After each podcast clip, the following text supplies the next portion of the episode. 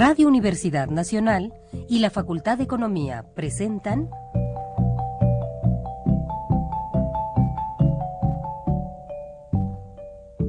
Los bienes terrenales.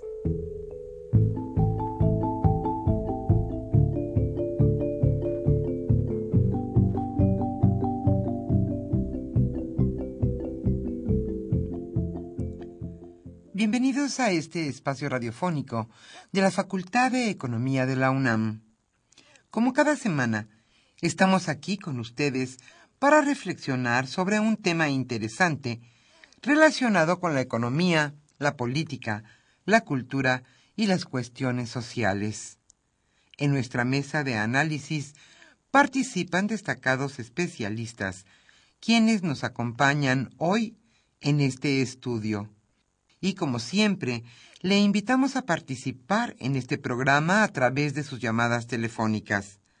Para nosotros es un gusto saber que usted desde su casa, desde su oficina o en el lugar donde se encuentre, se interesa en el tema que tratamos. Nuestro número 5536 8989.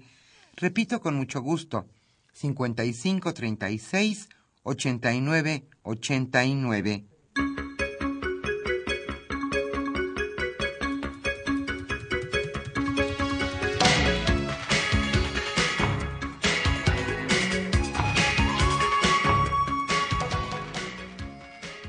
Como quizá muchos de nuestros radioescuchas ya saben, este programa hasta el viernes pasado se transmitía en estas frecuencias todos los viernes a las 5 de la tarde.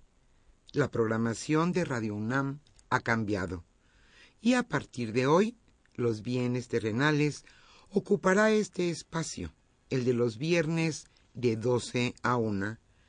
Esperamos contar con su amable atención y su participación a través de sus llamadas telefónicas. En este programa abordamos temas de actualidad referidos principalmente al quehacer económico, pero también se abordan las cuestiones sociales, la cultura y la educación. Llámenos si tiene preguntas para nuestros invitados. Llámenos también si usted quiere comentar algo sobre el tema que tratamos. Hoy a los primeros radioescuchas que se comuniquen la Facultad de Economía les estará obsequiando con mucho gusto la revista Economía Informa correspondiente a noviembre-diciembre de 2015. Y ahora sí, le señalamos el tema que hoy abordaremos y que es sin duda importante en la agenda nacional. Hoy nuestra mesa de análisis charlará sobre el crecimiento económico de México. ¿Cuánto debe crecer un país? ¿Cuáles son las variables que hacen que una nación crezca? ¿En qué punto se encuentra México? Esto del crecimiento, ¿cómo se mide? Hoy precisamente ese es nuestro tema, el crecimiento económico de México. Este viernes estamos con ustedes, Socorro Montes, en los controles técnicos y en los teléfonos están Pedro Rosales, Rogelio Daniel González y también Isaac Medina Martínez, quien con muchísimo gusto contestarán sus llamadas telefónicas. Yo soy Irma Espinosa y estaremos con ustedes de aquí a las 13 horas. Antes de iniciar nuestra mesa de análisis, con, el tema, como ya mencionamos, el crecimiento económico de México le invitamos a escuchar la economía durante la semana.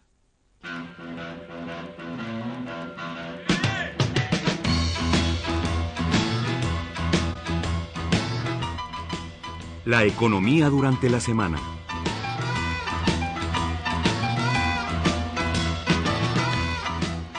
Antes de iniciar esta sección, queremos señalarle que hoy Carlos Javier Cabrera Adame charlará en la mesa de análisis con Aníbal Gutiérrez Lara, con Rafael Buendía García y con Alejandro Pérez Pascual. Todos ellos son catedráticos de nuestra facultad, la Facultad de Economía de la UNAM. Ahora sí, iniciamos la economía durante la semana. ¿Cuánto cuesta la corrupción a nuestro país? Los actos de corrupción que ocurren en México equivalen a aproximadamente 9% del Producto Interno Bruto. Esto lo señaló Ari Naim, gerente general de Corporación Financiera Internacional. Según los cálculos del organismo, que es el brazo financiero del Banco Mundial, se trata de una cifra muy grande que entorpece el entorno de negocios y desarrollo de una de las economías más importantes a nivel global.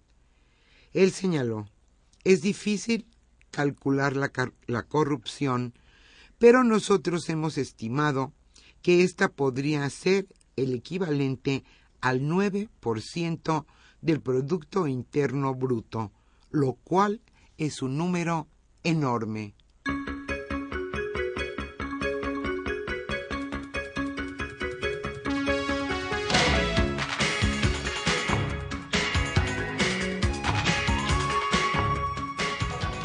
El crecimiento del país no es el ideal. El crecimiento económico que registra el país y el que se espera para los próximos años definitivamente no es el ideal. Esto lo reconoció Agustín Carstens, gobernador del Banco de México. Al finalizar su informe trimestral de inflación, dijo que la economía mexicana podría dar más e incluso para estas fechas se esperaba que el crecimiento fuera mayor y no se puede considerar que el ritmo al cual avanza México sea el mejor.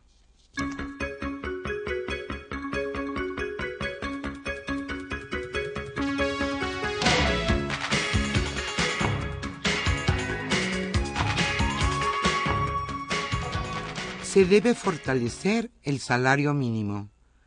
Ante la desaceleración económica que enfrenta México y el resto de los países de la región, la Comisión Económica para América Latina y el Caribe, la CEPAL, recomendó fortalecer el salario mínimo para evitar el recrudecimiento de la pobreza.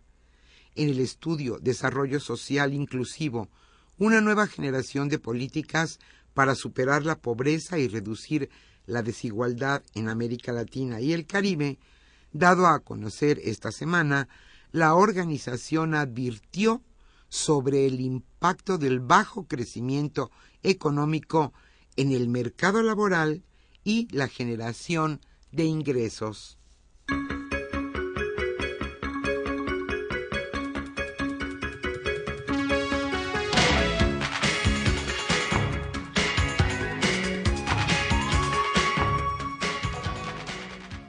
Los mexicanos no tenemos una gran expectativa de vida. ¿Por qué?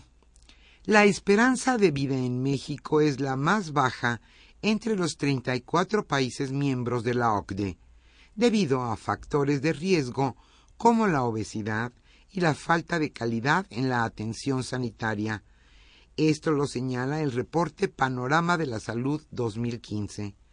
De acuerdo con el informe del organismo difundido esta semana, el promedio de la OCDE es de 80.5 años, mientras que en nuestro país la expectativa de vida es de 74.6. El indicador de esperanza o expectativa de vida es una estimación del promedio de años que vivirá la población, el cual se toma en cuenta en las mediciones de salud pública.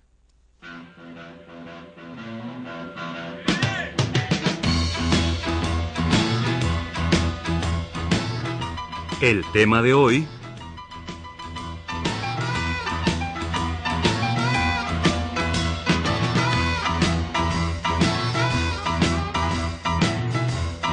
Como señalamos al inicio de este programa, el tema que hoy abordaremos en nuestra mesa de análisis es el crecimiento económico de México. ¿En qué punto se encuentra nuestro país en cuanto a crecimiento económico? Hoy Carlos Javier Cabrera Adame charlará con Aníbal Gutiérrez Lara, Rafael Buendía García y Alejandro Pérez Pascual. Todos ellos especialistas en el tema y catedráticos de nuestra facultad, la Facultad de Economía de la UNAM. Como siempre, le invitamos a participar en nuestro programa a través de sus llamadas telefónicas. Nuestro número 5536 8989. Y como siempre también a los primeros radioescuchas que se comuniquen a los bienes terrenales, la Facultad de Economía les obsequiará hoy la revista Economía Informa correspondiente a los meses de noviembre-diciembre de 2015. Hoy, en nuestra parte musical, estaremos escuchando corridos de la Revolución Mexicana.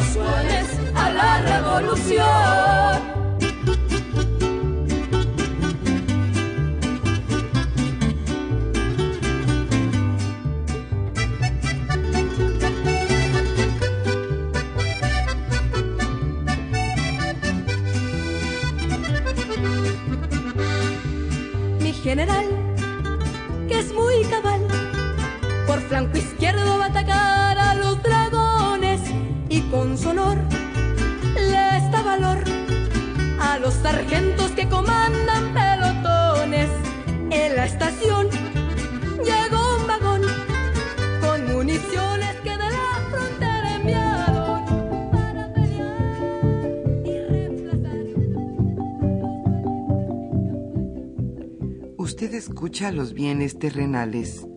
Nos interesa conocer su opinión. Le invitamos a comunicarse a este programa al teléfono 5536 89 89. Repetimos con mucho gusto, 5536 89 89. Muy buenas tardes, estimados radioescuchas. Eh, muy bienvenidos a este programa en su nuevo horario de las 12 a las 13 horas. Eh, a los bienes terrenales. Les recuerdo que Los bienes terrenales es un programa de la Facultad de Economía y de Radio Universidad Nacional Autónoma de México. Pues eh, quienes nos han seguido, quienes nos están escuchando desde la tarde y hoy eh, a las 5 de la tarde. Y hoy en este horario pues les agradecemos mucho su atención, su compañía. A quienes nos escuchan por primera vez, pues muy bienvenidos a este programa que con mucho gusto y con mucha responsabilidad también hacemos. Eh, pues profesores de la Facultad de Economía en el marco de nuestras instituciones, la Facultad de Economía y Radio Universidad Nacional Autónoma de México.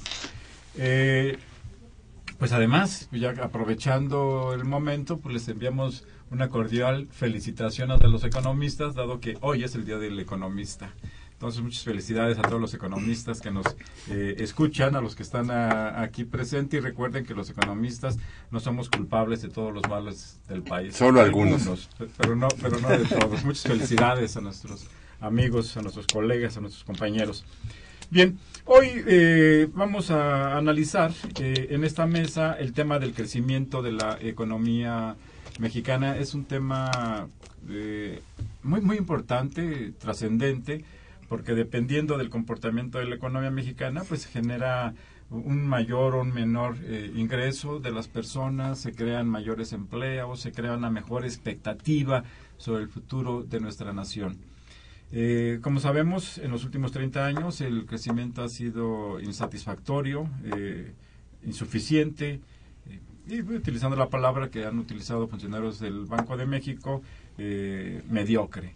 Y bueno, este es el tema que nos ocupa hoy. Sobre esto conversaremos eh, Aníbal Gutiérrez Lara, Rafael Bendía García, Alejandro Pérez Pascual y su servidor Carlos Javier Cabrera Adame, que somos quienes eh, trabajamos eh, para llevar a ustedes esta mesa de análisis. Muy, pues, muy buenas, buenas tardes. Buenas tardes. Bienvenidos al nuevo horario. Aníbal, si quieres empezar.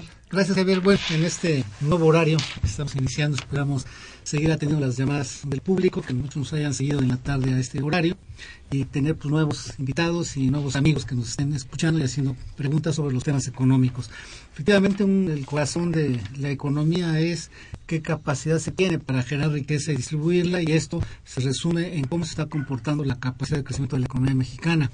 En los últimos meses se ha discutido si crece poco o mucho, depende de cómo se vea. Digo, antes crecíamos al 7% y un crecimiento del 3% era crisis, atonía y demás. Hoy crecemos cerca del 3% y se va a llamar a éxito. Sin embargo, revisando, por ejemplo, lo que ha sido la trayectoria de la economía mexicana, por ejemplo, durante el periodo, el periodo en el que hemos estado compartiendo estos micrófonos, estos primeros 15 años que llevamos aquí, pues el crecimiento de la economía no ha sido más que más allá del 3%, ha sido un crecimiento promedio cercano al 2%, más que al 3% y así es como se ha mantenido. Esto también implica otra cuestión importante una de las mediciones que no nos habla de bienestar o de distribución de la riqueza, pero sí nos da un parámetro de capacidades de generación de riqueza, no de distribución, es el producto por habitante. Y el producto por habitante prácticamente lo hemos tenido también estancado. Durante tres lustros ha crecido mínimamente un 1%.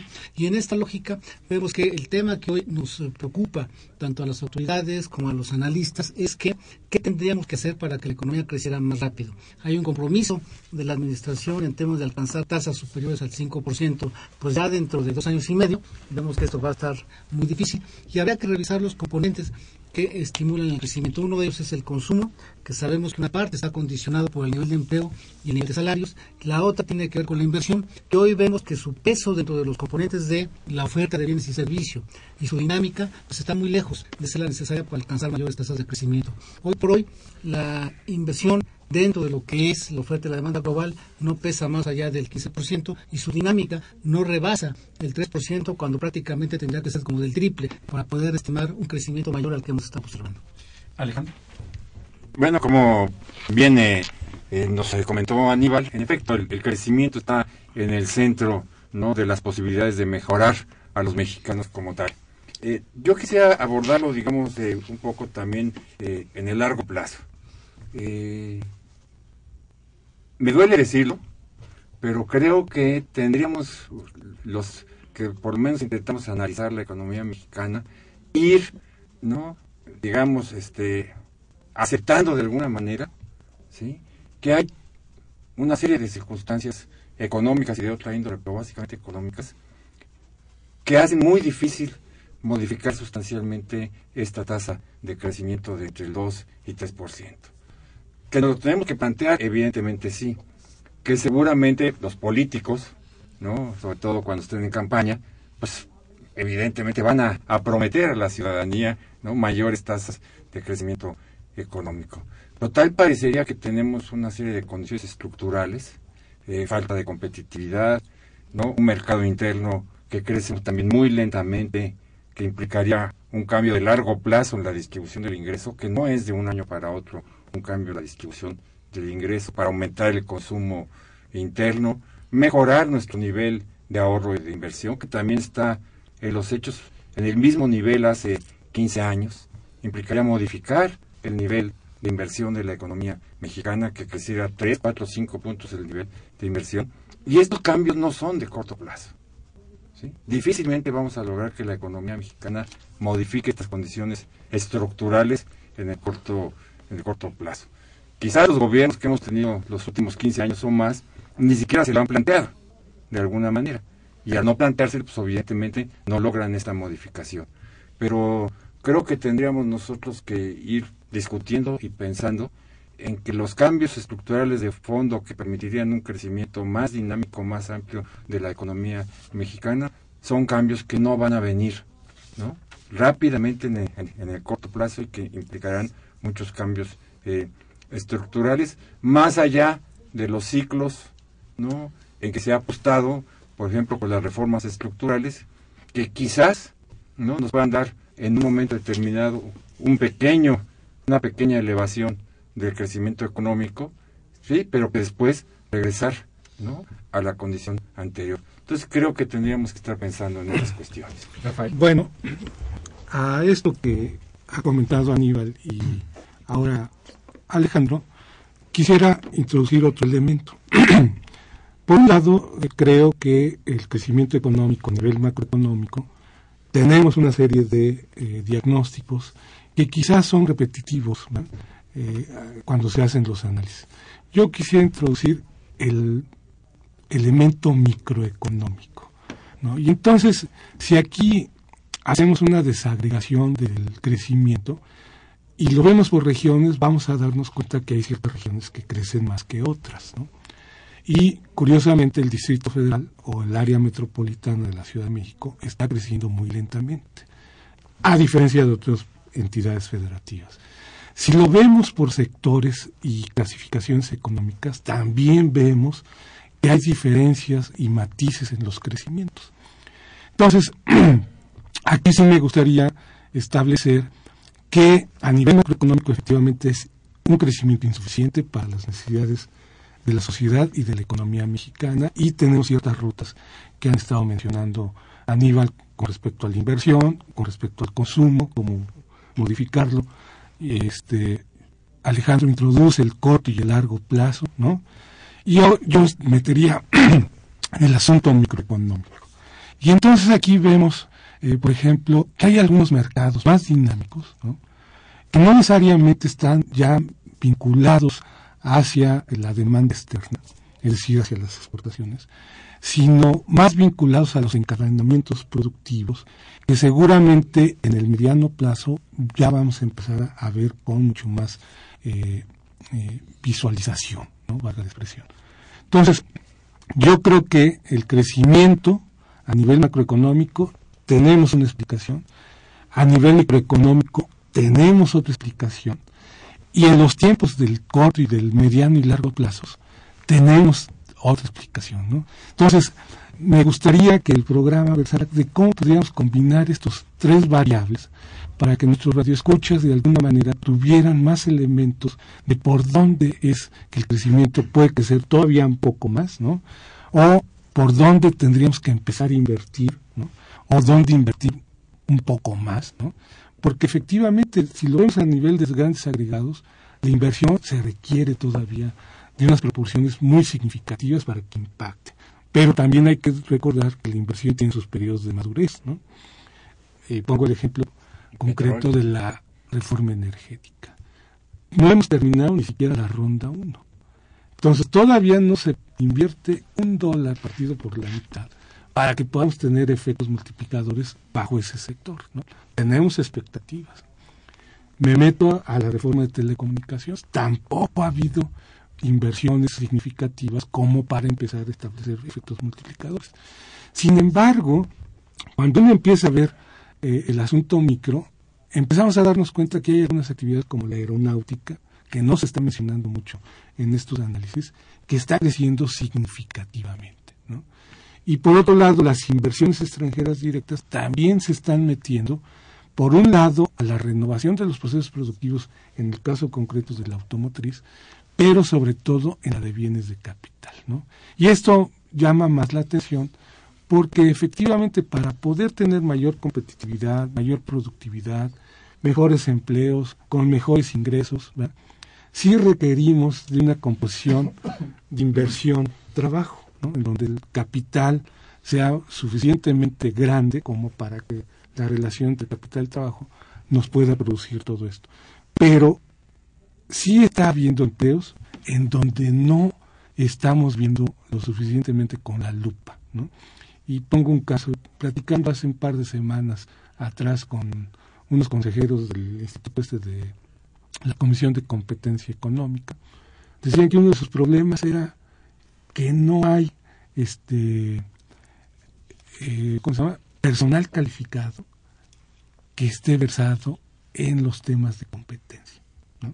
Entonces aquí, hoy que es el Día del Economista, por ejemplo, habría que voltearnos y ver de qué manera desarrollar, por ejemplo, ese tipo de personal para ese tipo de empleos. Entonces creo que hay que estar matizando el crecimiento. Estoy de acuerdo que el crecimiento es insuficiente para las necesidades macroeconómicas, pero sí hay algunos este, crecimientos significativos en algunas industrias. Yo quisiera retomar, eh, Rafael, eso, eh, lo, el planteamiento inicial, las las diferencias regionales que existen en nuestro país, porque generalmente desde una perspectiva macroeconómica presentamos los datos muy agregados, son los datos promedio de crecimiento del país, pero sin lugar a dudas pues hay una desigualdad regional, una desigualdad regional muy importante eh, en el país que hay que recuperar.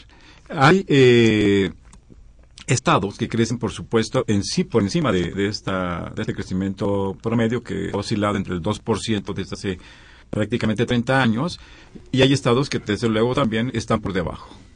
Entonces, ese es un tema que habría que, revisar, que habría que ver. Nos ha planteado este tema de las zonas económicas especiales. Habrá que ver, habrá que conocer qué es lo que se está eh, haciendo y más bien lo que se está proponiendo ahí, porque todavía no se hace nada. Habría que revisar sus resultados. Entonces, eh, habría, sería muy importante, es importante, mejor dicho, incorporar esta, esta perspectiva regional, aunque eh, aún en los estados que tienen un crecimiento por encima del promedio nacional se, presentan graves eh, dificultades. Quisiera yo agregar otro elemento. ¿Cómo es que con tasas bajas de, inversión, eh, con un nivel de inversiones, de exportaciones, perdón, muy importante, que alcanza casi los 400 mil millones de dólares al año, la economía apenas crece el 2%.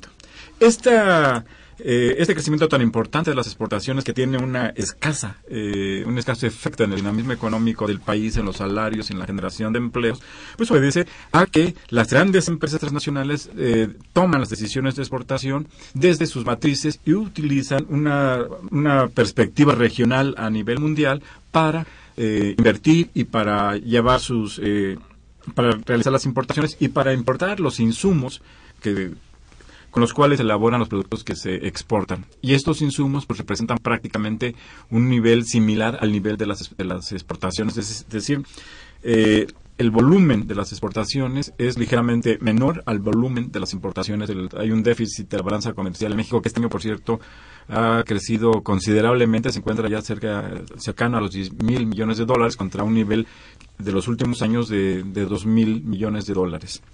Pero entonces, cómo, sobrevive la, economía mexicana? ¿Cómo sobrevivimos los, los, este, mexicanos? Eh, a mí me parece que habría que tomar en cuenta la vasta cantidad de micros y pequeñas empresas que generan un porcentaje muy elevado del, del empleo y que representan pues, niveles cercanos al 98-99% de las unidades económicas del país tengo la impresión de que la actividad que se genera en esos establecimientos es lo que permite que más o menos, más o menos nos podamos mantener a flote, que, se pueda sobrevivir en estas condiciones tan adversas, porque uno se pregunta, bueno, si todos los datos eh, macroeconómicos son adversos y son insuficientes, eh, entonces, ¿cómo, ¿cómo vive un país de 100 millones de habitantes? Yo creo que el dato es que somos muchos, que somos 120 millones de mexicanos, que algo hacemos en distintos niveles, y que eso es lo que nos ha permitido mantener, eh, mantener esta medianía en el país. Esta situación en la que pues no hay lugar para explosiones, en subordinaciones, debido a la, a, la falta de empleos a, y a, los bajos ingresos, pero que no genera las condiciones para dar un salto para tener un crecimiento sostenido que genere eh, empleos, eh, que como se llama ahora, dignos, que sean formales, que estén incorporados a la seguridad social, que tengan niveles salariales adecuados. Y hay un factor aquí eh, último que quisiera yo mencionar en esta primera ronda que tiene que ver con la migración. Eh, no se conoce el dato exacto de los migrantes mexicanos en Estados Unidos porque se trata precisamente de un flujo indocumentado, de ser indocumentado pero no está documentado, pero ya desde hace varios años se estima que hay cerca de 11 millones eh, de mexicanos trabajando en Estados Unidos y envían una cantidad muy importante de remesas. Eh, probablemente para fines de este año eh, habrán llegado al país cerca de 24 mil millones de dólares por concepto de reservas. Y 24 mil millones de dólares es una cantidad muy importante que permite mantener a flote yo diría que a flote a una muy gran, una cantidad de mexicanos muy grandes. Vamos a hacer una pausa y regresamos a los bienes terrenales.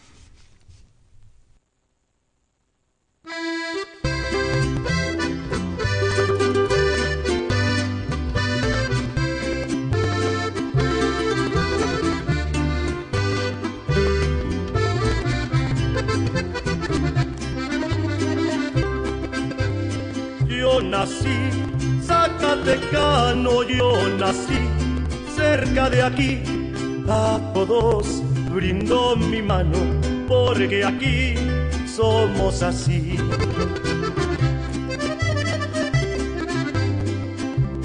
Yo fui revolucionario y peleé contra Barrón, era un viejo estrafalario viva la revolución. Le dije a Francisco Villa, hay que echarnos este arroz, entraremos por la orilla, en el nombre sea de Dios. En Zacatecas, como te extraño,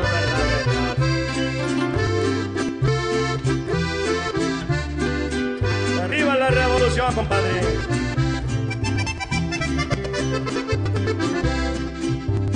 Manuel Chao con Cisneros y Ángeles, el gran señor, los arrieta con pañuelos y Contreras el mejor. Con Con con Calixto en el crestón. Aquí está Maclovio Herrera, el caudillo de Torreón.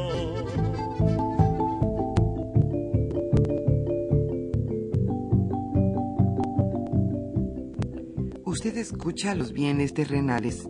Nos interesa conocer su opinión. Le invitamos a comunicarse a este programa al teléfono 5536 89 89. Repetimos con mucho gusto, 5536 89 89. Nuevamente les damos la bienvenida en este nuevo horario de los bienes terrenales, que a partir del día de hoy y los próximos viernes, algunos esperemos, estaremos eh, de 12 a una de la tarde con ustedes, con mucho gusto. Y bueno, precisamente para iniciar esta, este nuevo horario, desde ahora mismo vamos a empezar a comentar y a presentar las opiniones de nuestros amables radioescuchas. Rafael de Alba, eh, él es profesor de la Facultad de Contaduría, muchas gracias, eh, profesor Alba, por llamarnos, plantea eh, es absurdo que midan el desarrollo del país en relación al crecimiento del Producto Interno Bruto. ¿Por qué no miden el crecimiento tomando como referencia el PIB por cápita? Ya algo había mencionado Aníbal, pero ¿quieres...? Sí, básicamente la, medición institucional a nivel mundial de la generación de riqueza, no de, su distribución, es el Producto Interno Bruto y el Producto Nacional Bruto. Son los indicadores que normalmente se utilizan en una convención internacional. Para medir la distribución de la riqueza, antes la referencia que se tomaba era precisamente el PIB por habitante, la producción dividida entre la población. Sin embargo, esa también ya está desechada y hoy hay una serie de metodologías que nos permiten medir el tema de la distribución a partir de dividir la población en distintos grupos para dividir también a partir de eso su ingreso y poder entonces sí relacionar qué porcentaje de la población gana qué porcentaje de ingreso y obtener el coeficiente de Gini, así se llama, es una relación que en uno es más concentrado y hacia cero menos concentrado. Y ese es el indicador más general. Hay otros elementos que hoy se han incorporado, México ha sido pionero en ello, y se utilizan ocho indicadores para medir las condiciones de pobreza y de bienestar, como son las características de la vivienda, los si tiene acceso o no a servicios en la vivienda, si tiene acceso a la seguridad social, los niveles de educación, de salud, los niveles de ingresos, si uno tiene un ingreso inferior a lo que vale la canasta alimenticia, o si tiene uno un ingreso inferior a lo que vale la canasta alimenticia más la no alimenticia que incluye transporte, educación, salud y otros elementos hay otras variables con las que efectivamente se mide. Yo, quisi- quisiera aquí agregar un punto, profesor Alba, eh, en el sentido de que, en efecto, hay una desigualdad eh, fundamental entre el crecimiento y el desarrollo. Sin embargo, me parece que sin crecimiento no habría desarrollo, porque no habría motivo, no habría bienes y servicios que distribuir entre la población de una manera equitativa, no habría manera de mejorar la educación del país, las, la salud, la seguridad social que está incorporada en los, eh, como lo mencionaba el maestro Aníbal, contar con un medio ambiente limpio, con servicios adecuados, con honestidad en los funcionarios públicos, con eficiencia administrativa eh, gubernamental, con eficiencia y honestidad en la Cámara de Diputados, en la Cámara de Senadores, que son factores más amplios que definen el desarrollo económico, pero sin pero sin crecimiento, pues no hay desarrollo económico. Y sin desarrollo, habría que decirlo, tampoco hay crecimiento económico o no se tiene el crecimiento económico deseado. Y además recientemente se ha agregado al tema de desarrollo los derechos humanos. Hoy se habla de política social con enfoque de derechos y los derechos humanos se han incrustado ya en el tema de desarrollo porque nos llevan a hablar de la calidad de ese crecimiento y el tipo de distribución del ingreso. ¿Quieres agregar algo? Alejandro? En concordancia con lo que dice el profesor Alba, aún pongamos este eh, sin crecimiento, supongamos que, que no tenemos crecimiento, hoy podríamos mejorar de manera importante las circunstancias de muchos mexicanos redistribuyendo. ¿Por qué? Porque somos unos, la zona de América Latina es la de mayor concentración del ingreso en el mundo y México entre esos está ¿no? bastante a la cabeza. ¿sí? Desarrollo, producimos poco y, hacemos, y hacemos que crezca poco el, el producto, no el pastel como quien dice. Pero además, ¿sí?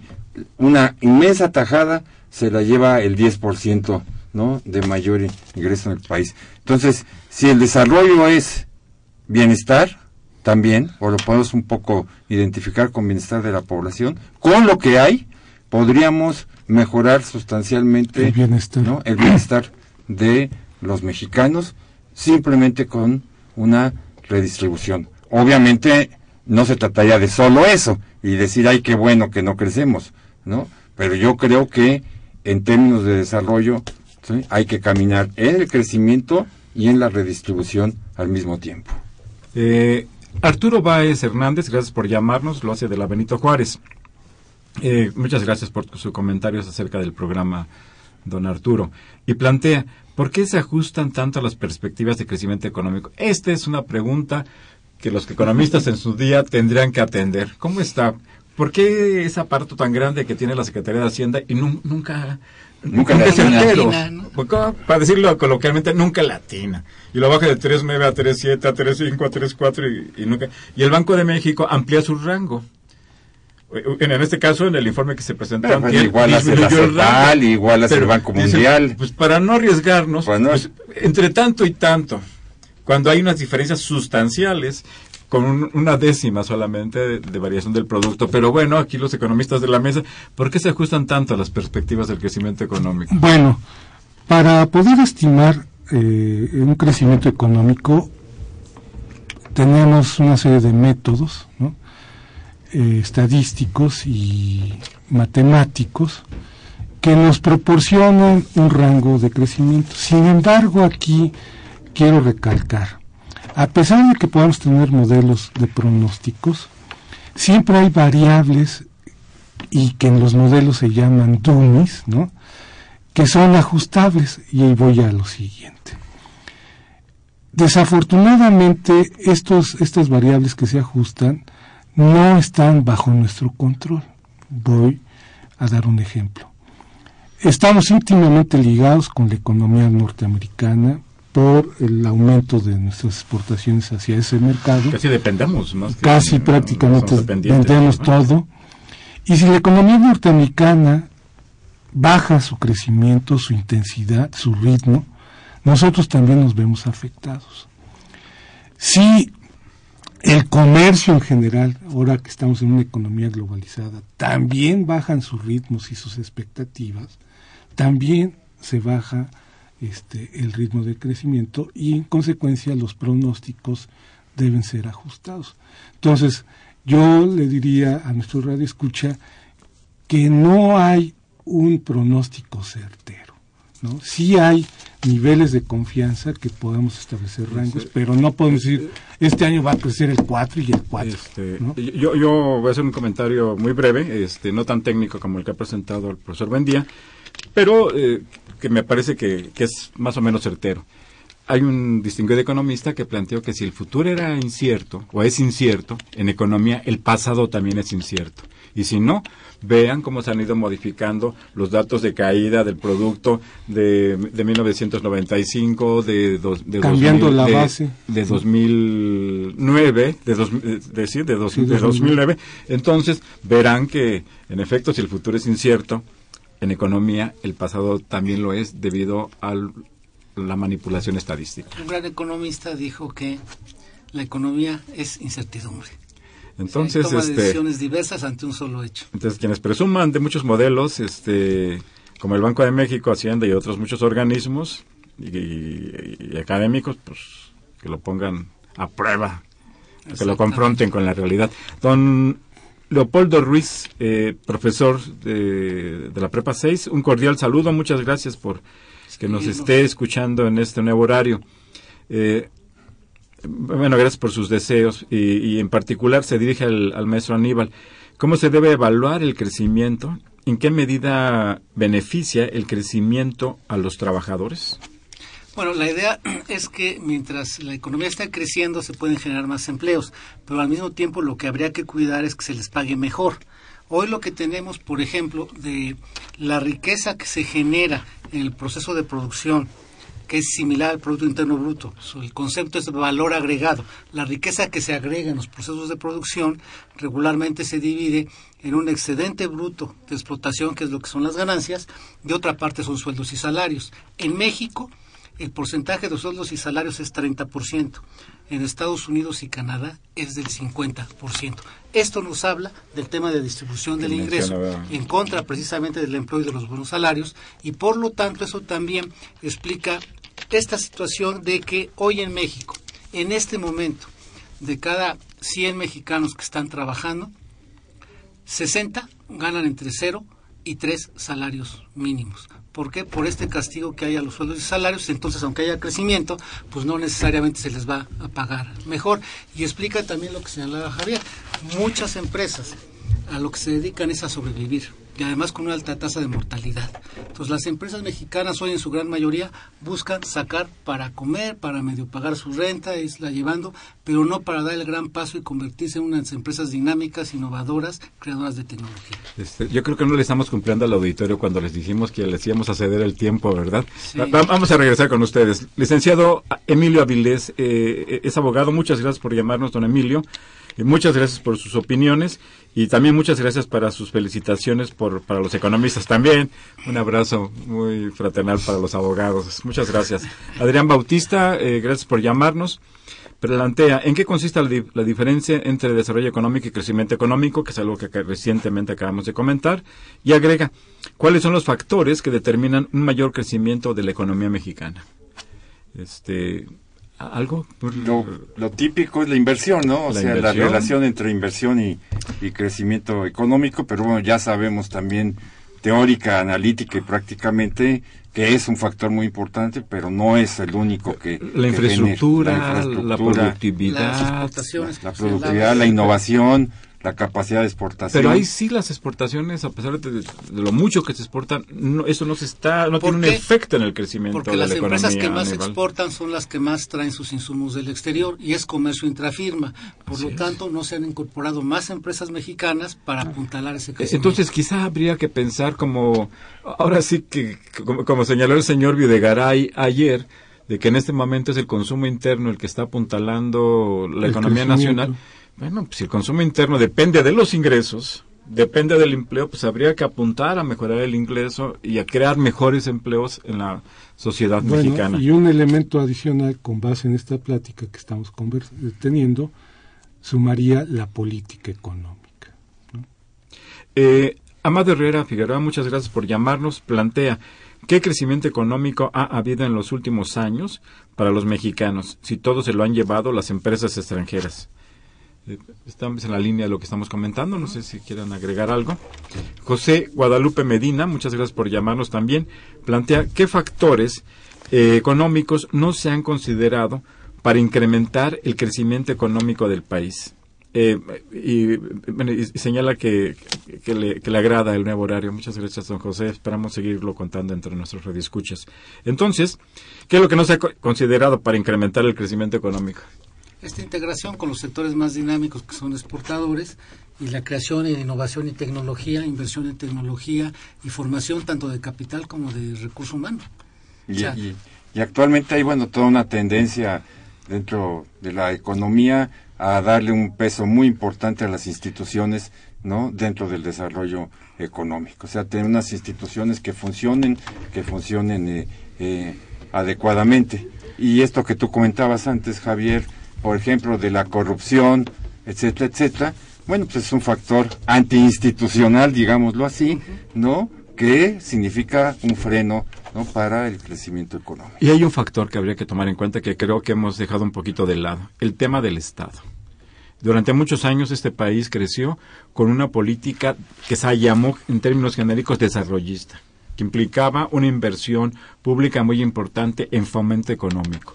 Hoy el gasto en fomento económico que realiza el gobierno es bajo, ha disminuido de niveles del 10-11% del Producto Interno Bruto con algunas oscilaciones, pero para el próximo año, por ejemplo, eh, más o menos el 4% del Producto Interno Bruto es el que se va a destinar a fomento económico y el papel del Estado en México y en todas las economías del mundo ha sido fundamental para mantener un crecimiento alto y también sostenido. Y eso si deciden en dónde va a estar el aeropuerto. Porque no, no nada más es el monto, sino también la calidad de esa inversión que te dinamizaba cosas y te traía productividad innovación y tecnología. Así es. La inversión privada no ha cubierto ese faltante del sector público. Y el propio y la propia inversión pública atraía a la inversión privada, le generaba un entorno eh, para seguir, para, para, invertir aún más. Francisco Díaz es taxista. Muchas gracias por escucharnos, señor Díaz. ¿Por qué nuestro país, teniendo tantos recursos naturales, presenta un crecimiento tan pobre? Eh, señala que la macroeconomía va en aumento, pero la microeconomía no crece. Felicita al programa. Muchas, muchas gracias, señor eh, Díaz. Eh, pues sí, es lamentable, ¿no? Es un enfoque en donde nos hemos concentrado en cuidar los balances financieros del gobierno y con el sector externo y poco ha bajado a las familias y a la gente que sale todos los días a, a trabajar y no tiene certeza en su empleo ni certeza en su ingreso. Un abrazo muy afectuoso a nuestro amigo Ricardo Arriaga eh, qué bueno que también nos esté escuchando en este horario. Él, Ricardo, yo creo que debo decirlo, Ricardo prepara unas notas del programa, hace una nota sobre, eh, pues, presentando los principales planteamientos que se hacen en nuestras emisiones y los incluye en la página en Facebook que tenemos, que es losbienesterrenales.com la, los invitamos a que la vean. Ahí se sube la grabación del programa y lo pueden escuchar en el momento en que ustedes quieran, si no lo pueden escuchar en este horario o quieren revisar alguna parte, alguna cuestión en particular. Eh, pero bueno, Ricardo, este plantea que tanto los problemas eh, afectan sociales, perdón, afectan al crecimiento económico. Pues se ha visto en muchos lugares. Bueno, tenemos el caso regionalmente, Michoacán, Guerrero, Oaxaca, esos conflictos pararon la inversión ahí, ¿no? Eh, eh, eh, don Javier Guerra nos habla de la Benito Juárez. Él plantea que el crecimiento debe ser eh, homogéneo, debe, ser parejo, con es la palabra que él utiliza, en el país. y además cree que si se crece más, que si crece más un brazo que otro, no, pues se puede hacer, pues está deforme. Ahí así le pasa al país, tiene usted mucha razón, Tocayo Javier Guerra. Bueno, la economía de Quasimodo. Tiene razón en términos de la percepción de decir que habría que crecer parejo. ¿no? Sin embargo, eh, si nosotros revisamos, vuelvo a repetir, las regiones, las actividades económicas, no todas crecen al mismo ritmo. ¿no? Ojalá todas crecieran a distinto ritmo. Y entonces sí, el cuasimodo dejaría de serlo en un este, largo plazo. Eduardo Vivanco, de la Miguel Hidalgo, muchas gracias por llamarnos. Plantea, ¿cuál sería el sistema económico que lograría un mayor desarrollo, con mayor estabilidad y que sea más progresista? Lo que ha planteado CEPAL últimamente es promover en América Latina un desarrollo más equitativo, con respeto a derechos y derechos humanos, pero sobre todo atacando el tema de pobreza, pero también el otro, que es el de la desigualdad. Puedes no ser pobre, pero estás muy lejos de los que están hasta arriba en términos de generación y captación de riqueza. Pues, básicamente en eso, este, lograr una economía más equitativa y más innovadora, ¿sí? Mucha más capaz de generar mejoras en la productividad y mejoras de la productividad no concentrada en regiones o en ramas, sino mucho más extensa ¿no? al conjunto al conjunto del país. Ahora, nada más quisiera matizar. Cuando decimos equitativo, no significa necesariamente o exclusivamente que todos ganen lo mismo, ojo, sino que todos tengan el acceso y los bienes sociales sean para todos. Entonces el bienestar empezaría a modificarse significativamente. Eh, muchas gracias por llamarnos, eh, Manuel Munguía, de Iztapalapa. Eh, muchas gracias por sus saludos, que los hace extensivos a la, a la productora. Y señala que el señor Videgaray es un mentiroso, al igual que el señor Carstens, y que la política fiscal que ha seguido en el país no conduce a ningún lado, que la inversión en el campo, que es un tema importante, ha disminuido, lo cual, en lo cual tiene razón, y así como en la economía general. Y agrega finalmente cuál es el papel del mercado interno. Ya hemos hecho referencia a algunos temas, no sé si quieran agregar algo más.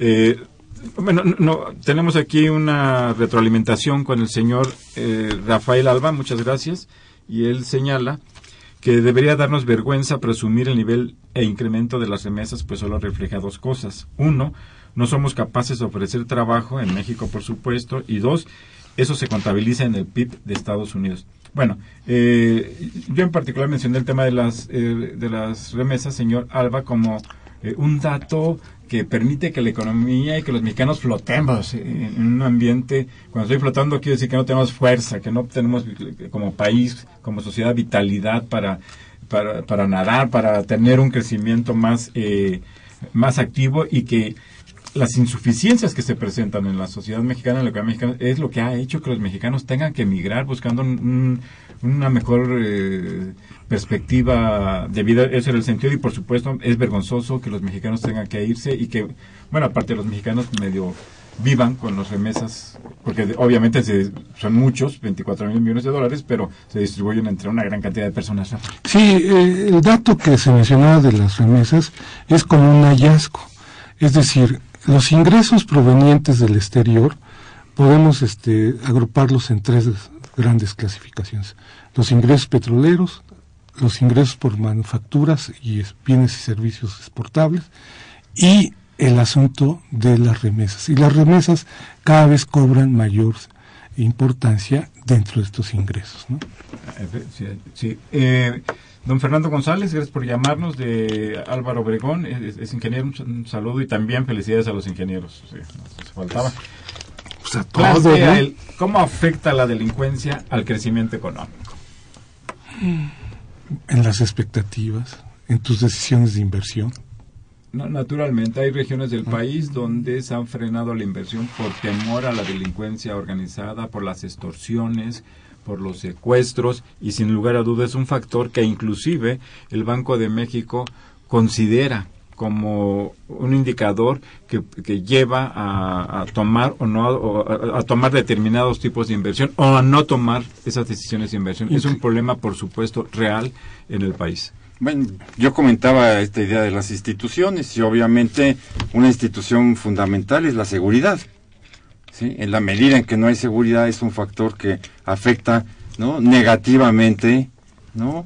todo el proceso económico en general, ¿no? porque todos estamos bajo digamos este ese peso encima y más eh, de manera más específica ya en, en las regiones no ya han salido incluso no notas estas como el crimen organizado se ha convertido en el poder económico no solamente por el narcotráfico sino porque ha asumido funciones eh, productivas en las propias regiones que, controla. No tenemos el caso de Michoacán, donde el mayor exportador de, hierro y acero era la familia, ¿no? Michoacana.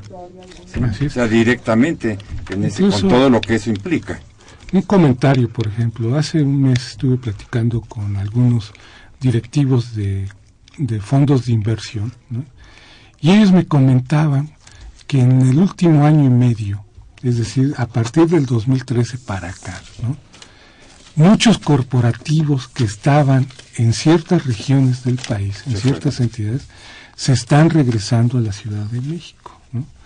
De hecho, eh, todas estas nuevas oficinas que se están construyendo y que uno a veces se pregunta, ¿para qué tanto, no? Si no crecemos mucho, resulta que hay flujos de corporativos que están yendo a la Ciudad de México por la seguridad. Bueno, se nos eh, ha agotado el tiempo, ha sido un gusto estar con ustedes.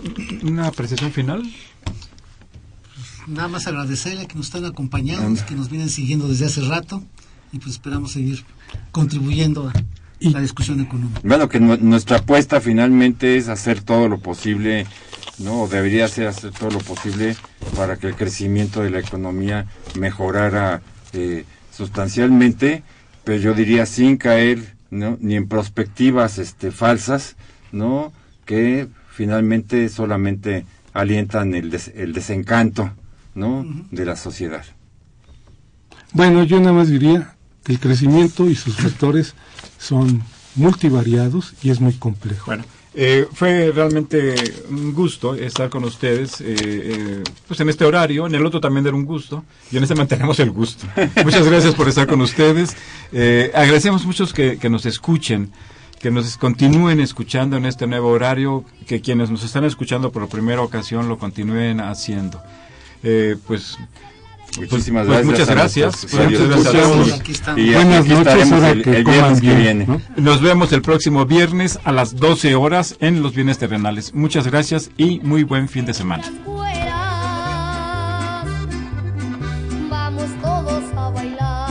Agradecemos su atención y participación en este programa a través de sus llamadas telefónicas y la invitamos la próxima semana a la misma hora en otro programa más de los bienes terrenales. La coordinación general fue de Carlos Javier Cabrera Adame. La coordinación académica de Aníbal Gutiérrez, Roberto Cabral, Alejandro Pérez Pascual, Rubén Antonio Miguel y Leonardo Lomelí Vanegas.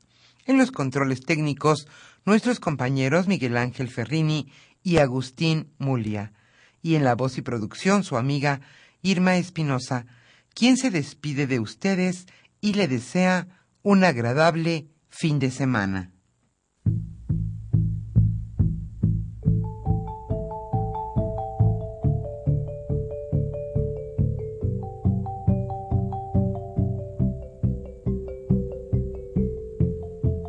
Radio Universidad Nacional y la Facultad de Economía presentaron Los bienes terrenales.